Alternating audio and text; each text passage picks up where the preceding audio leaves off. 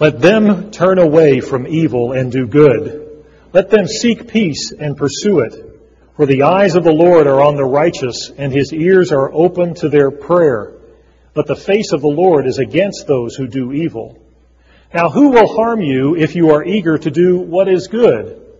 But even if you do suffer for what, for doing what is right, you are blessed. Do not fear what they fear, and do not be intimidated, but in your hearts sanctify Christ as Lord.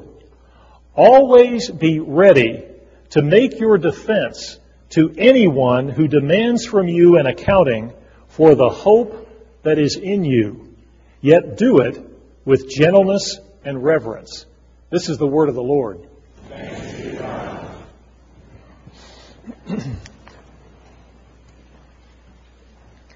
we had just come off the stage at the University of Oklahoma performing what was one of the best performances we had ever done of Haydn's Kyrie eleison.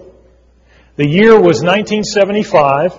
I was a junior at Putnam City High in Oklahoma City, and we were up against our arch rival, the Northwest Classen Chryslers, for the state championship. Walking off that stage, all that we could do was hope for the best. We had done our work. Actually, we had worked hard the previous three months getting ready for that moment. Our teacher, Mrs. Fern Friedlander, was meticulous in putting us through the paces and helping us know what it took to get a one. Not a two, not a three, but a one at the state level. And we had to deal with a lot of shouting from our teacher. No, it was not a mezzo forte, it was a pianissimo. Basses. Basses, you were slow on that pickup. Altos, hold those sustained notes. Give them some life. Sopranos, you were flat in that opening measure. Tenors, you were sharp. Pay attention. We had some very gifted singers that year in 1975, and we were, we knew that it was time to really take advantage of it and really go after state. So that day, in April in 1975 at OU, we followed some very fine schools, including Nathan Hale High School here in Tulsa and Memorial High School as well. We went outside in our tuxedo outfits with orange fluffy shirts. That was, I don't like telling you about that, but, but we waited hoping beyond hope that we had beaten Northwest Classen. They had gone before us. And what did they score? A one, of course. They always scored a one. They were taught by this perfection superman by the name of Mr. Knight. No other schools had scored a one that day. And finally, our score was tabulated. It was a one. So now, the judges had to go and figure out which group, which school had done better, uh, had gotten closer to perfection uh, than the other. We held our breath. We fidgeted. We ate Twinkies. Anything to relieve the stress of the wait. Finally, finally, a woman walked across the stage to announce that Putnam City had won, would receive the 1975 trophy. It was a great moment. So you can say, hope springs eternal. I have had many hopeful moments in my own life. All of us do. Hoping our team wins. Hoping we get a bonus this year, or at least a tax refund. Hoping for a baby to be born healthy hoping it doesn't rain on an outdoor event. We hope all the time. But today, I want to talk about hope in another way. Because that's what our text is talking about. The phrase that I'm focusing on this morning is one that lies at the heart of our calling as Christians. The writer of this letter simply says to the early followers of Jesus, always be ready to make your defense of the hope that is in you, yet do it with gentleness and reverence. Well, there are many important qualities of the Christian life. Qualities like love and joy and peace and perseverance. But in many respects, the quality of hope is foundational to them all. Without hope, there is no such thing as joy. Without hope, there's no such thing as peace. Without hope, there is no such thing as perseverance. And without hope, there is no such thing as love. Even though Paul once said, So faith, hope, and love abide, these three, but the greatest of these is love. Paul also said, We are saved by hope. In his letter to the Romans, we are saved by that one thing necessary for living a full and productive life as a human being the presence of hope at the center of who one is. If a person can hope, he can experience meaning at the center of his life. If a person can hope, he can bounce back from the blows of life and start living once again. And if a person can hope, he can believe in the goodness of life and especially in his own goodness as well. And so, we are saved by hope, as Paul put it. We are made whole and complete and full by the presence of this element in our lives. Phyllis Harrison Ross, a professor of clinical psychiatry, once was asked, What is the most important thing in raising happy children? And she said, About 75% of the battle is picking the right parents. Now that doesn't mean that you have to be wealthy or famous or even happy yourselves. I've seen unhappy parents with severe physical handicaps able to raise happy children. They could say to them, look, I'm unhappy about this condition, but that doesn't mean that you've got to live like me. It's all ahead for you. And then Dr. Ross said, the single most important quality in parents is optimism about the future. If parents are futility prone, nothing will ever fall into place for their children. And so it is with all of us, isn't it? Hope stands at the center of everything that is significant about human life. And without hope, we are left with little to guide us. And so we read our text this morning that says, Be ready to make your defense of the hope that's in you. This world we experience is not the only world that there is. This stage of human development is, is in which we find ourselves is not the final stage that will ever be. And this life, as it is lived right now, is not the end of life or the fulfillment of life for any one of us at all.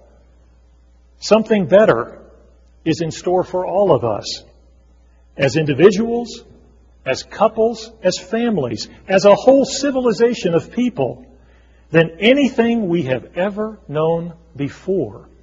And we are called to defend that hope and to be that hope in our daily living. Now, Dr. Biggs and Gail are traveling all around uh, Austria, Switzerland, and Germany. Last week they were in Germany, uh, going through six of the concentration camps from World War II. Just imagine that. It's incredible. And I can say that they're having a much lighter uh, vacation right now in Switzerland and Austria. That first part, though, was, was really something, they said. Uh, just walking through places where such a cruel and destructive force existed for many years, well, I mean, that could crush your spirit. You could ask questions that you couldn't answer unless you had a strong faith, unless you were grounded in a God that was alive inside of you. And that kind of faith allows you to hope and to find delight. Sometimes the circumstances of life are such that it's impossible to hope, almost. Sometimes the cruelty and the inhumanity of life is so deep and so awful that you don't know how in the world you can ever muster up even a simple prayer. And yet the Christian does not give up, even in times and circumstances like these. The whole world may be laid to waste and, and in cruelty and brutality, and yet the Christian affirms that this world is not the only world, that these circumstances are not the final circumstances, and that what is taking place right now is not what will always take place forever. Harry Emerson Fosdick was a minister, teacher, and author who was pastor of the interdenominational Riverside Church in New York City from 1926 to 1946. And he told this story back in the 20s. A newspaper reporter came to interview a woman, Mrs. Jacob Walker, in his town about her life. And when the interview began, the woman said, I was living at Sandy Hook when I met Jacob Walker. He kept the Sandy Lighthouse. He took me to that lighthouse as his bride, and I enjoyed it for it was on land, and I could keep a garden and raise vegetables and flowers. Well, after a few years, my husband was transferred to Robbins Reef. The day we came, I said, I won't stay. The sight of water, whichever way I look, makes me lonesome and blue. I refused to unpack my trunks and boxes at first, but I unpacked a little at a time, all of them, and I stayed on. My husband later caught a heavy cold while tending the light, and it turned to pneumonia and it was necessary to take him to the Smith Infirmary on Staten Island, where he could have better care than I could give him in the lighthouse. I could not leave the light to be with him, and he understood. Well, one night, while I sat up there tending the light, I saw a boat coming, and something told me what news it was bringing to me. I expected the words that came up to me from the darkness. We are sorry, Mrs. Walker, but your husband is worse. He is dead, I said. We buried him in the cemetery on the hill. And every morning when the sun comes up, I stand at the porthole and look out in the direction of his grave. Sometimes the hills are white with snow. Sometimes they're a beautiful green. Sometimes they're just brown. But there always seems to come a message from that grave. It is what I heard Jacob say more often than anything else in his life. Just three words mind the light. And then Harry Emerson Fosdick concluded the story by saying, Mrs. Walker, still keeping the light, was 70 years old when the reporter interviewed her. Her husband had been dead for 32 years. To be a Christian is to mind the light that shines in the darkness. And not just when it's easy, not just when everything's going well for us and we have nothing to fear, but precisely at those times when the darkness is heavy and we stand all alone and we wonder if what we're doing makes any sense at all. Always be ready to make your defense of the hope that is in you. Or to put that a little differently, keep the light, delight on in your heart. Don't snuff it out with boredom or becoming an adult or seriousness. There's hope in the light. Now, there's an African American spiritual that we all know, This Little Light of Mine. And it turns out that there are several versions of that song, and the one that we're going to sing from is right out of our hymnal. So I want you to pull out your hymnals, please, and turn to page 585. Would you do that? 585. And take a look down in the bottom right corner of that page. You'll see the name Latimer there. You see that? Latimer.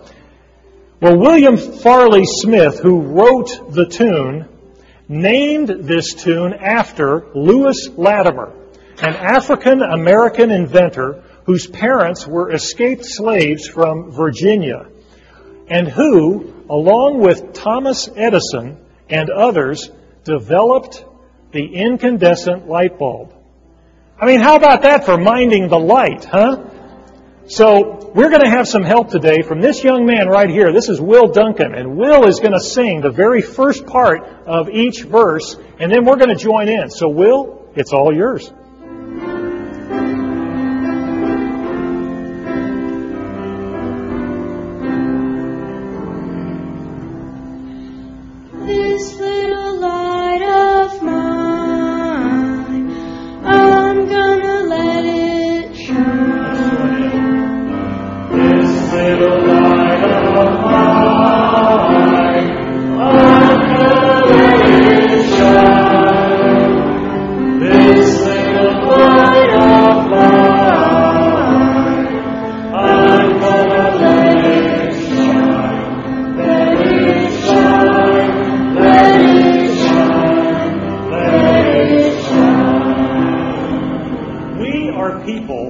Share something very important that we can never let go of, and that is our common feeling inside that God loves us. So, what do we have to fear? And the answer is nothing. We can walk confidently in life with the assurance that we are held in God's love. Friends, there's just no greater power than that. So what would it mean for you today to walk out of this sanctuary with no fear. Come on, think about it. What would it mean uh, if you didn't have to worry what Ruth is going to say about your outfit? Or, or, or, that you don't have to fear about any, any friends that might not accept you because of a change that you've made in your life. I mean, isn't that their problem? So how about keeping the light on inside of your heart? That will show the world that you live with hope instead of fear. Keep delight on in this life, and, and this life will look better than it does right now. Here's our second verse. Everywhere I go,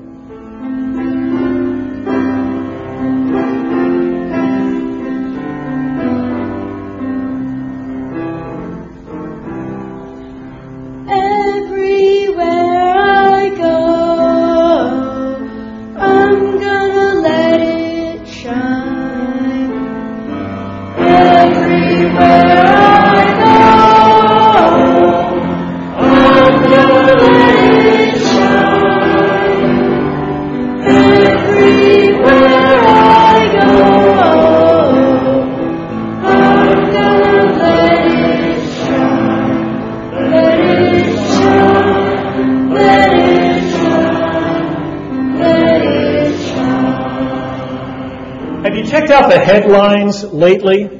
As usual, a lot more bad news than good. Just listen to some of the recent headlines in the last few weeks.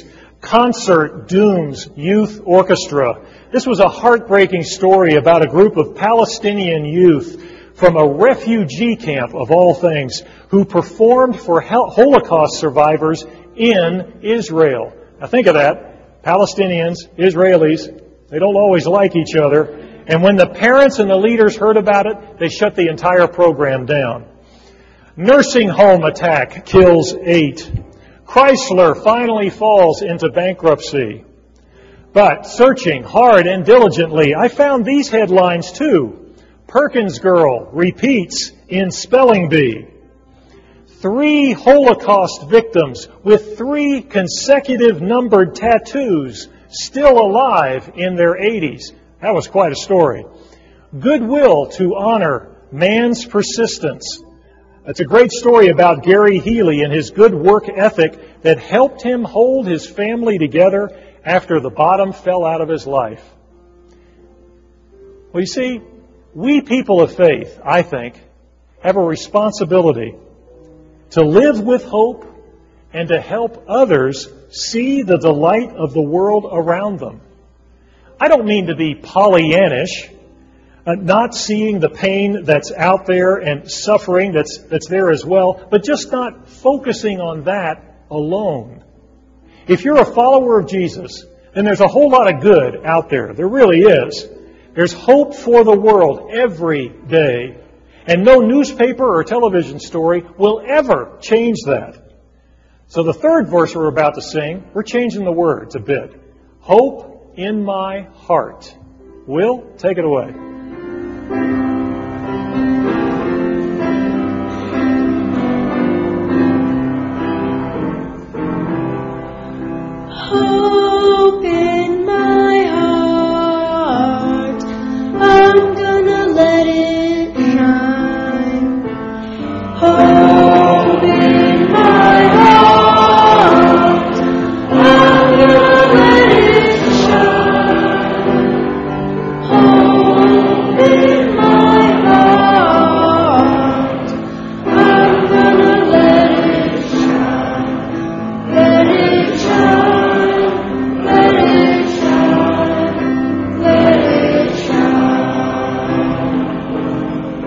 Give that young man a big hand. Will Duncan, everybody. Will Duncan. Great job, Will. Thank you. You too, Joel. Back in 1959, anthropologist Loren Eiseley, that happens to be my favorite anthropologist, one of my favorite authors too, wrote that he objected to the evolutionists' proposition that we have survived as a race because we were strong. Eiseley suggested otherwise. Humanity, he said, has not really survived by toughness in a major sense. Instead, we have survived through tenderness. We have survived because we have learned that we must care for each other rather than protect ourselves from each other. We have survived because we have learned to cooperate instead of compete.